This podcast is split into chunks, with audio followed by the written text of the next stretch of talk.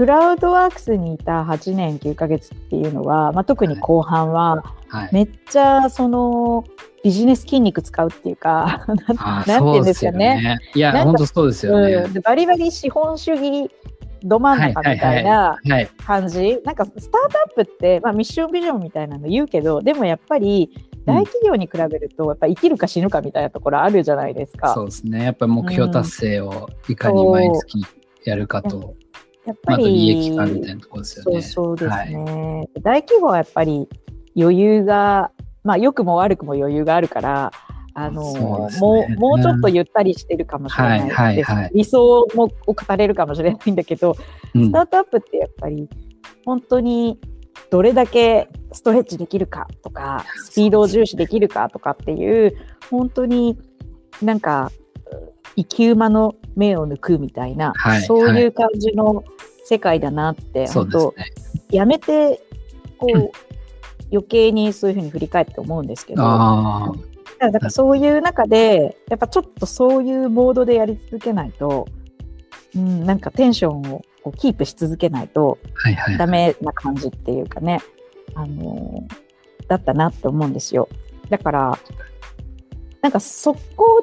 でこうすごいアドレナリン出てる感じっていうのもすごいまあ刺激もあったし、面白かったんだけどでもまあ一回ちょっと客観的に出てみるとうん、うん、なんかまたちょっと違う角度からあの、クラウドワークスについて思うことというか感じることもあるし、はいはい、気になる。まあでもクラウドワークスってすごいこうミッションビジョンをね大事にしてるあのすごくいい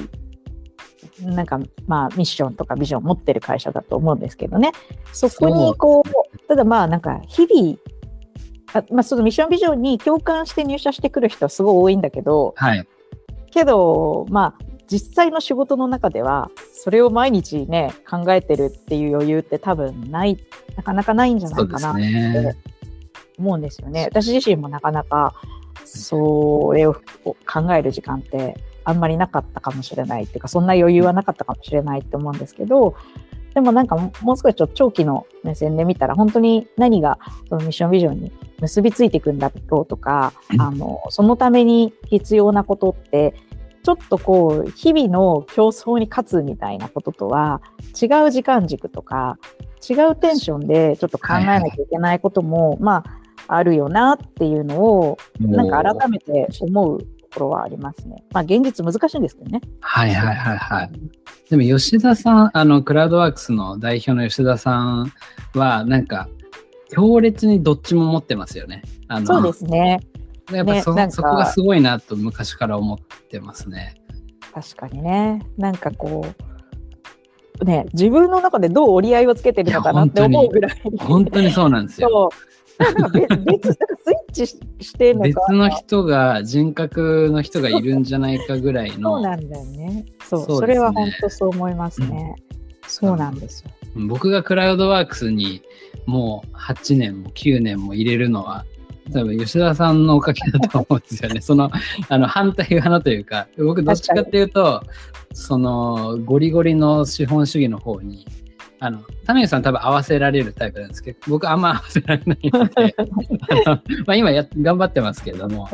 ただやっぱり、いまだにやっぱクラウドワークスの中でも、あの、それこそ最近社、社内研修の講師とかやらせてもらって、うん、あの、ワーカーに向き合う文化っていうのを、やっぱり社員がちゃんとあのも持っているべきだっていうところで、そういう WX が僕のチームがやってきたこととか、ワーカーに向き合うっていうのも、クラウドワークスのこう街というかインフラ作りをするために大事なんだっていう話をしたりとかは、そのそれこそミッションビジョンを意識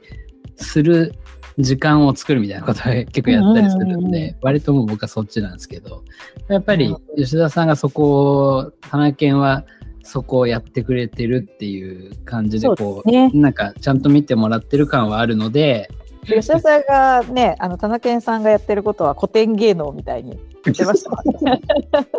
なんか伝統。守伝統を守らねばならんみたいな。そうです、ね、って言ってたから。伝統芸能みたいな線ですよね。いや本当に。たまにキックオフとかでそこそこ長めのコーナーいただいて、社員のメンバーがこう忘れちゃいけないことをこう問いかけるっていう役ですね。いやいや、でもめっちゃ大事だと思う。そう、私最近、そう、はい、あの、ちょうどクラウドワークスを辞めるちょい前ぐらい、まあ、辞めた後かなぐらいから、なんかその ESG ってあるじゃないですか。ああ、ESG 投資。ESG 投資とか、はい。はい、ESG 経営とかって言われる ESG、ESG について、ちょっとなんか考えることっていうか、なんか、はい、まあ、たまたまあの友人が、うんとね、なんかシャンプーの会社、こうボタボタニストとかっていうのが働いてるんだけど、で、その彼女が、えっと、そこの会社、まあ、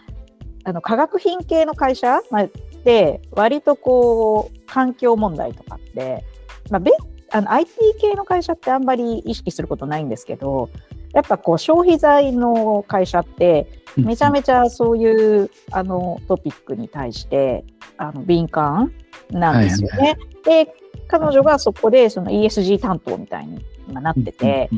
すごい、まあ、担当になってからめっちゃ勉強してるっていう話を、でもすごい奥が深いんですよ、みたいな。めっちゃ難しい、難しいっていうか、いろんな考え方とか、はい、もうなんかテーマもすごくいろいろあって、みたいな話を、あの、まあ、会社を、私はクラウドワークスを辞めてからかな？の、なんかその人に久々に会ったらそういう話を聞いて、で、あ、全然クラウドワークスにいるときに、まあ、ESG 自体は、あの、話題には上がっね、なるんですけど、はいはい、でもその、あんまりこう、環境問題がどうとか、そういうことって、まあ、IT ベンチャーではあんまり話題にも出ないけど、あ、こんなに世の中では、こういうのを意識してる人たちがいるんだみたいに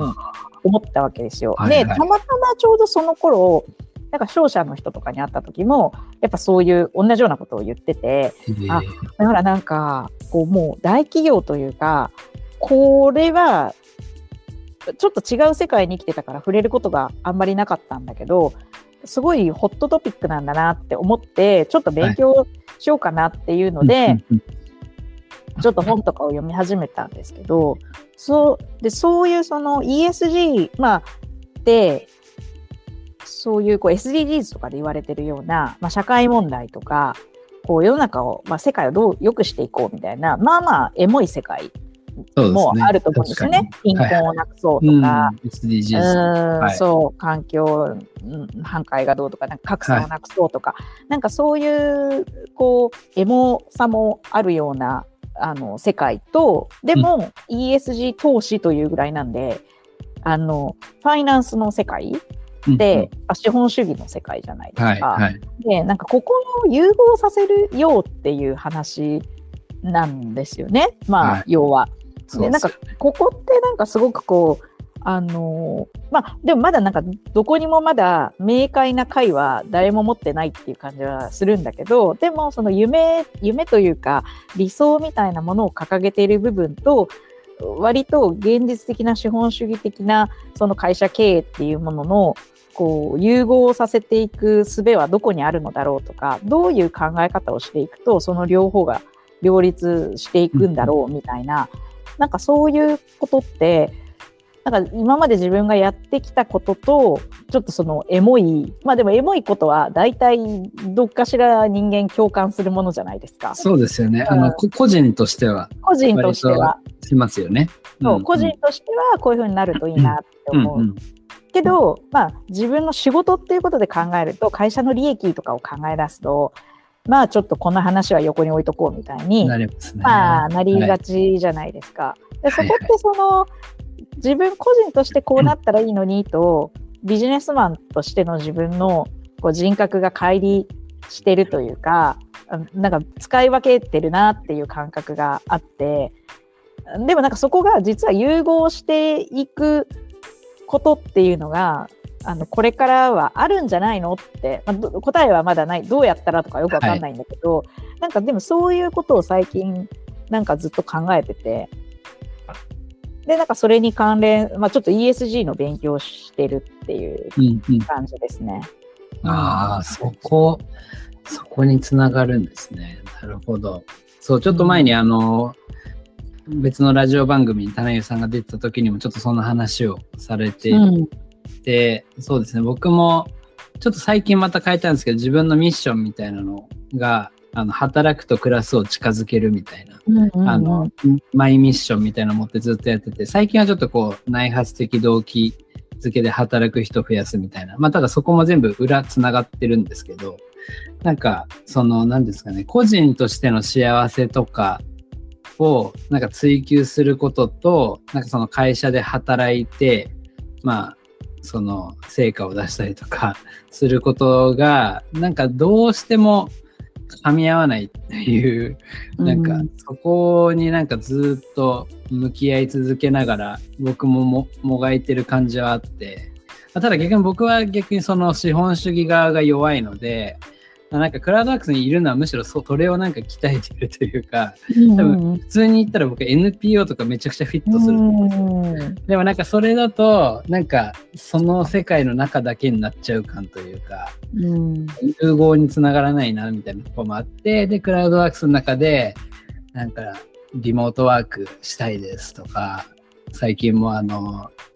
集合社員を辞めて、ね、週4にしたいですよ。わざわざ経営会議にまで提案しに行く。切り開いてますよね、新しい働き方を。でもなんかもうそれってなんかもう、まあ、究極言うと会社のなんか利益になるのって言われたらもうむしろそれを真似する人が増えたらどうするんだみたいなやっぱなっちゃうんですけど、まあでもなんかそこをなんかあんまり妥協できなくて、ずっとなんかわざわざそういうことを言うみたいなことをだろうな。ん。かその辺はすごい分かりつつでもなんかやっぱりその融合の方法はなんかよくわからないん。ですけども。そうなんか ESG の話の中、まあ、その最近の人的資本経営みたいな話とも、まあ、結局こう非財務情報っていうものを、はい、あのどう財務情報にこう財務的な数字に変換させてその変換ロジックはまだどこにも誰か開発したものってないんですけど、はい、けどでも、まあ、一つの考え方としてはその田中健さんみたいなあのもしクラウドワークスがその働き方を許容しなかったら田中さん辞めちゃうかもしれないわけじゃないですか。例えば。例えばね。でもそのあた違う100%フルタイム社員じゃなくてもなんかその人が残ってあの会社で貢献してくれることまあ、あるいはなんかもう外他で経験してきたことが、ね、むしろ役に立つとか、はい、そういう相乗効果もあると思うんだけど、うん、なんかその1対1の1対1というかなんか会社にその完全にフルコミットするみたいな働き方がなんか一番効率的かどうかはわからないっていうか。うん。なんか一番会社にとっても本当にパフォーマンスを出すことにつながるとは限らないっていうか、うん、うん、なんかこうメーカーで工場で LINE を何時から何時まで作りますみたいな世界だったら、はい、まあ私は3時間しか働きませんとか、はいはいはい、あのちょあのそんなことできないかもしれないんだけど、うん、こうこう工場のルールに人を合わせるっていうことしかできないかもしれないんだけど、はい、でもなんかもっとこう知的労働だったりとかクリエイティビティが必要なような仕事だったら、うんうん、むしろ別に何時から何時までなんか週5日間なんか100%ここでやってくださいみたいじゃない方が、その人のパフォーマンスって、なんか、その時間あたりで言えば、うん、あるいはその給与、報酬あたりで言えば、ね、全然パフォーマンス出してくれる可能性があって、はい。はいはい、で、そういう形ならここと関わりたいよとか、うんうん、なんかそういう人たちの、その、人的資本を、あの、のリターンを増やすっていうことで考えたら、その、はい。はい、その、人材のパフォーマンスが上がれば上がるほどその資本を投下してあの出てくるパフォーマンスっていうのは大きくなるわけだからそこの変換式は分かんないけど企業価値向上に役に立つんじゃないかっていう、まあ、人的資本経営って多分、まあ、そういう考え方ですよね。うん、そういう考え方だから、その人的資本経営の実現方法の一つにそういういろんな柔軟性の高い働き方とか、まあ、働き方というか会社とのパートナーシップの組み方、そうみたいなのがいろいろあってもいいんじゃないかなっていう、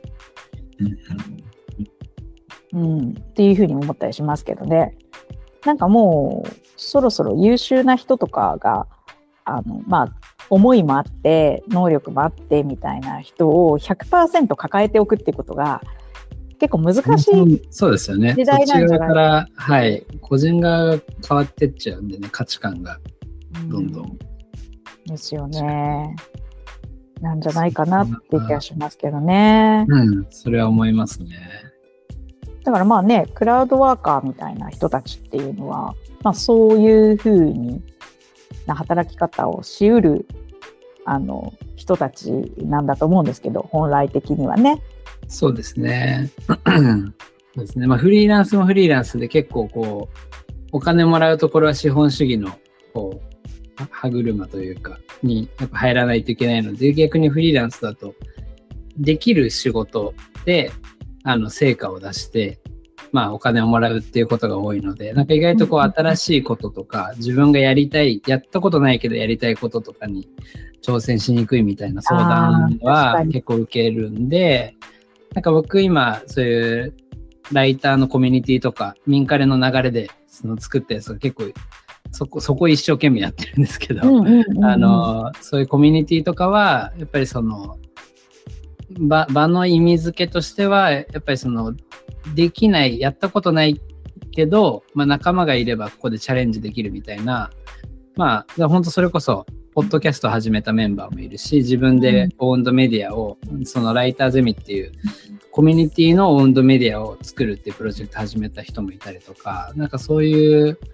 そうですね、なんかコミュニティがあることで自分がやりたいことありたい状態っていうのをこう作っていくみたいなバランスを作るみたいなのはなんか最近一つあるなと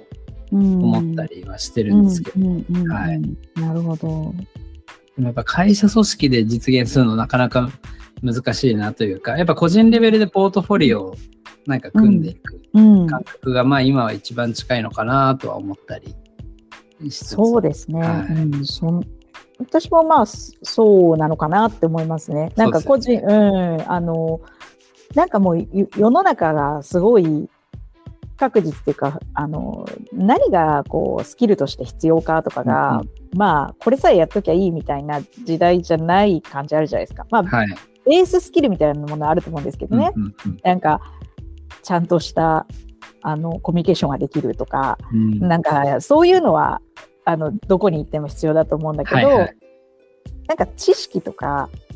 スキルとか経験みたいなのって何が役に立つか分かんないから、はい、本当いろんなことにあの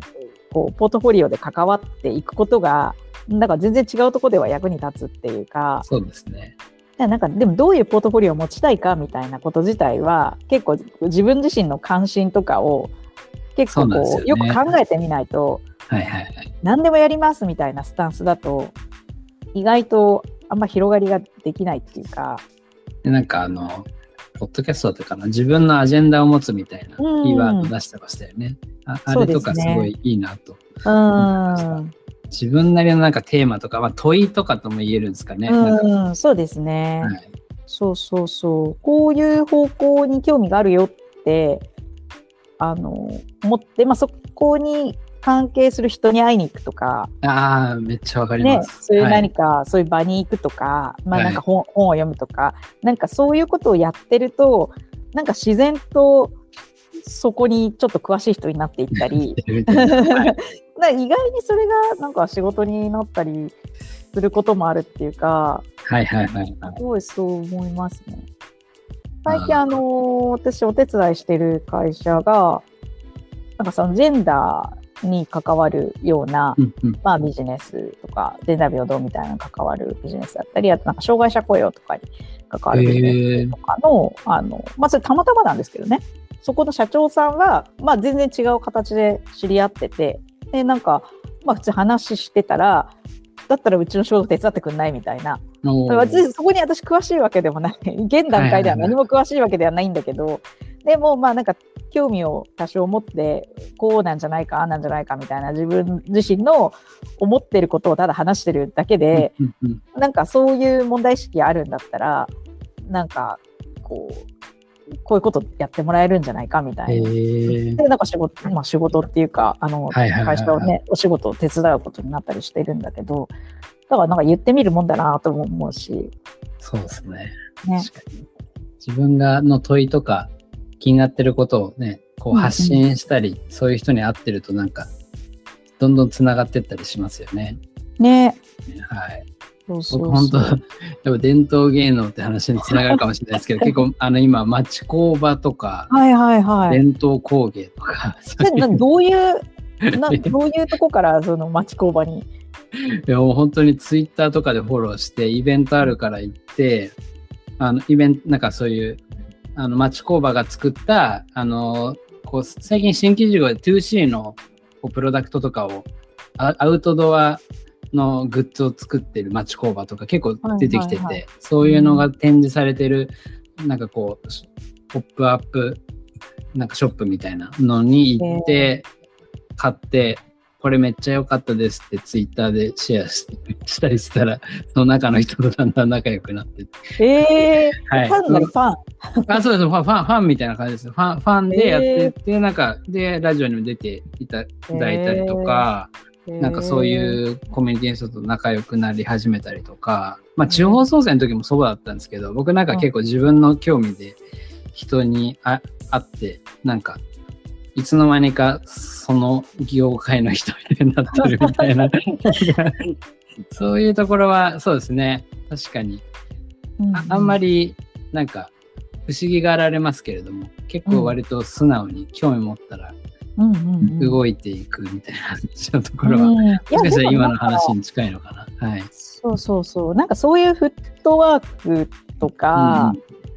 うん、なんかそういうのがめっちゃ大事な時代というか。ああ、時代的にもってことですね、そう、時代的にも、なんかどういうスキルを身につけるといいですかみたいなことで言うなら、はい、割とそういうアンテナ立てて自分が興味あるところにどんどん入っていくみたいな。はいはいそそこでね、何かお互いに、うん、まあ自分自身が吸収するものもあるし、